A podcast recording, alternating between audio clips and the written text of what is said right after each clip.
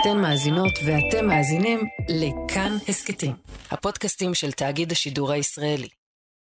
היי, אני שאול אמסטרדמסקי ואתם מאזינים לגורי כיס, הפודקאסט של כאן חינוכית על כלכלה.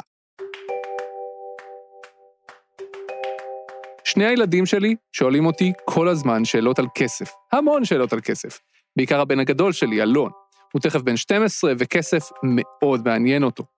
לשני הילדים שלי אין דמי כיס. מדי פעם כשנשאר לי עודף אחרי הקניות בשוק או משהו, אז אני פשוט נותן להם, והם שמים את זה בקופת החיסכון שלהם וצוברים. ולפעמים, בעיקר בחגים, גם הסבים והסבתות שלהם נותנים להם כסף, והם שמים אותו בקופה וצוברים. והאמת היא שהצטבר להם שם כבר לא מעט כסף, ובחופשה האחרונה שלנו בחו"ל הם אפילו השתמשו בכסף הזה בשביל לקנות עכבר חדש למחשב וגם מקלדת משוכללת. ולא רק הילדים שלי עושים את זה, יש עוד הרבה ילדים אחרים שחוסכים כסף. אבא שלי וסבא שלי מכניסים לי כמות כסף כל חודש-חודשיים כזה לבנק, וכשאני אהיה בת 18 אני אוכל להתחיל למשוך את הכסף הזה, אבל עדיף לשמור אותו. כן, יש לי כזה כאילו כספת, לא כאילו, כאילו משהו כזה קטן של ילדים, ששם כאילו אני שומר את הכסף שלי. אז לכבוד כל הילדים והילדות שמאזינים לנו ומתעניינים בכלכלה ובכסף, הפודקאסט הזה הוא בשבילכם. איתי באולפן נמצאת צליל אברהם. היי שאול. בכל פרק אנחנו ננסה לענות כאן על שאלה, או שתיים, או שלוש, שאלות אמיתיות ששאלו אותנו ילדים וילדות אמיתיים שרוצים להבין איך העולם עובד. אמ, יש שאלה אחת, מה זה היצע וביקוש? מה זה משכנתה?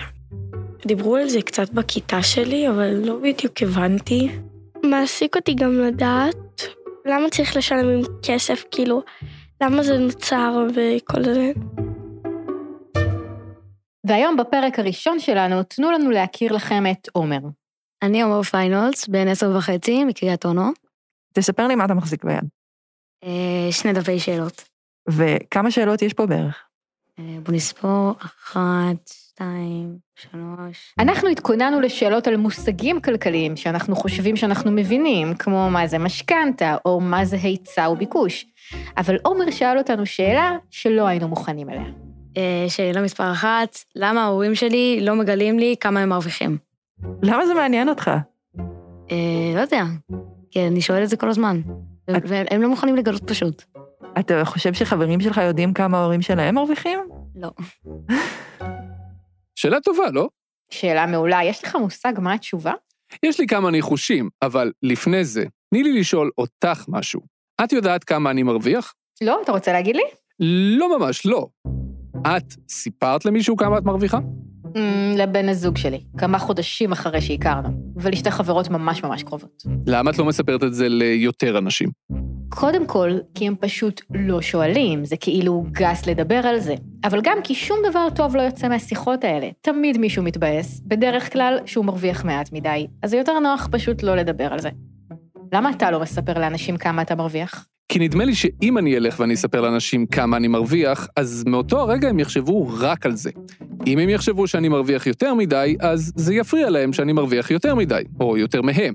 ואם הם מרוויחים יותר ממני, אז הם יחשבו שאני מעפן, כי אני מרוויח פחות מהם.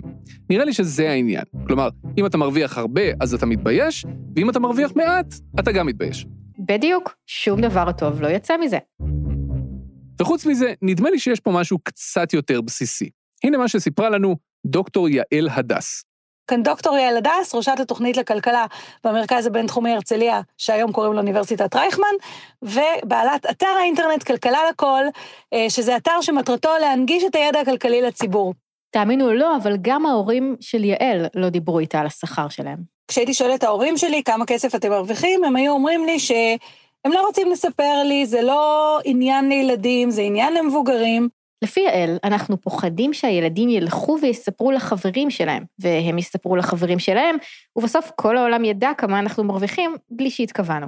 אבל זה לא רק בגלל זה. לפי יעל, אנחנו נמנעים מלדבר עם הילדים שלנו על המשכורת שלנו, מאותה סיבה שאנחנו לא כל כך אוהבים לדבר על המשכורת שלנו באופן כללי, גם עם אנשים אחרים בעבודה ואפילו עם החברים שלנו. אני חושבת שכסף, אחד הדברים המאוד, הייתי אומרת, אפילו אכזריים שבו, זה שמספר הוא משהו שמאוד קל להשוות. כלומר, אם אני מרוויחה סכום מסוים ומישהו אחר מרוויח סכום אחר, ייתכן שאני אחשוב שהמישהו שמרוויח יותר הוא יותר מוצלח, ואנשים לא רוצים שהילדים שלהם אה, יתחילו לדרג אותם יחסית לאנשים אחרים. זה לא תחושה נעימה, זה לא תחושה שהיא אה, משהו שמישהו היה מאחל לעצמו, ואני חושבת שזאת הסיבה גם שאנשים לא ששים לספר לחברים שלהם כמה הם מרוויחים. תראי מה זה צליל, אנשים לא רוצים שאנשים אחרים ימדדו אותם לפי הערך הכלכלי שלהם, אלא רק לפי הערך הפנימי שלהם כבני אדם. היית מאמינה? מדהים, אה? האמת היא שהשיטה הזאת עובדת בעיקר לטובת המעסיקים. אם כל העובדים והעובדות היו יודעים בדיוק כמה כל אחד מקבל, והיו רואים שעובד אחד מקבל הרבה יותר מהשני, או שהמנהלת מקבלת הרבה הרבה יותר מהעובדים שלה, אז אולי העובדים היו מתחילים לעשות בעיות להנהלה. עדיף שאף אחד לא ידע. אוקיי, אז אנחנו לא אוהבים לדבר באופן כללי על כמה אנחנו מרוויחים, אבל האמת היא שעומר צודק, כי בנוסף על זה, בתור הורים, חלק גדול מאיתנו ממש נמנעים מלספר לילדים שלנו כמה אנחנו מרוויחים, וזה לא בגלל שהם לא שואלים, הם שואלים מלא. כשביררנו מסביב אם יש הורים שכן מספרים לילדים שלהם כמה הם מרוויחים, גילינו שרוב מוחלט של ההורים ששאלנו אמרו בצורה מאוד ברורה, ממש לא, אין שום סיכוי שנגיד לילדים שלנו כמה אנחנו מרוויחים. שאול, למה אתה ובת זוגך לא מספרים לילדים שלכם כמה אתם מרוויחים? אנחנו לא מספרים להם בעיקר כי אנחנו באמת פוחדים שאם נספר להם, אז הם יספרו את זה לחברים שלהם או לאנשים אחרים, וזה לא משהו שהיינו רוצים שיקרה. ואנחנו גם לא רוצים שהם יתחילו להשוות עם החברים שלהם כמה כסף כל ההורים מרוויחים, פשוט כי ילדים לא אמורים להשוות את עצמם לפי כמה כסף יש לכל אחד. למרות שילדים משווים את עצמם בכל מקרה. כן, האמת שהם לגמרי עושים את זה, אבל אנחנו לא חושבים שאנחנו צריכים לעודד את זה. וזה בדיוק העניין. בכל ההמלצות של חינוך פיננסי לילדים, ההמלצה המרכזית היא כן לדבר עם הילדים על כסף, אבל לאו דווקא להכניס אותם לחשבון הבנק של ההורים. כלומר, כן ללמד את הילדים מה זה כסף, ואיך מרוויחים כסף, ואיך חוסכים כסף וכאלה, אבל לא בהכרח לשתף את הילדים ממש בתלוש השכר של אימא ואבא. זה די דומה לזה שאנחנו לא מדברים עם הילדים שלנו גם על המצב הרפואי שלנו. כלומר, אם יש לנו כל מיני מחלות או משהו כזה, אנחנו לא רוצים שהילדים שלנו ידאגו, זה הכל. אבל האמת היא שגם זה לא לגמרי מדויק, כי יש הורים שכן מדברים על כמה הם מרוויחים עם הילדים שלהם, והרבה פעמים, ההורים האלה הם בדיוק במשפחות שבהן מרוויחים פחות וצריכים את העזרה של הילדים. והאמת שגם זה קצת דומה לעניין הזה עם הבריאות. כל עוד אנחנו יחסית בריאים, אנחנו לא נשתף את הילדים שלנו במצב הרפואי שלנו. למה שהם ידאגו? אז בערך אותו הדבר עם כסף, נראה לי. כל עוד המצב הכלכלי של ההורים בסדר, אולי אפילו ממש בסדר, הם לא רואים סיבה לשתף את הילדים. אם חלילה המצב הכלכלי של המשפחה מידרדר, אז פשוט כבר אין ברירה. ועכשיו אנחנו מגיעים לחלק הכי מעניין בשאלה של עומר. למה הוא בכלל רוצה לדעת כמה ההורים שלו מרוויחים? ילדים זה עם סקרן, הם רוצים לדעת הכל, לא? כן, אבל לעומר הייתה סיבה מאוד מסוימת.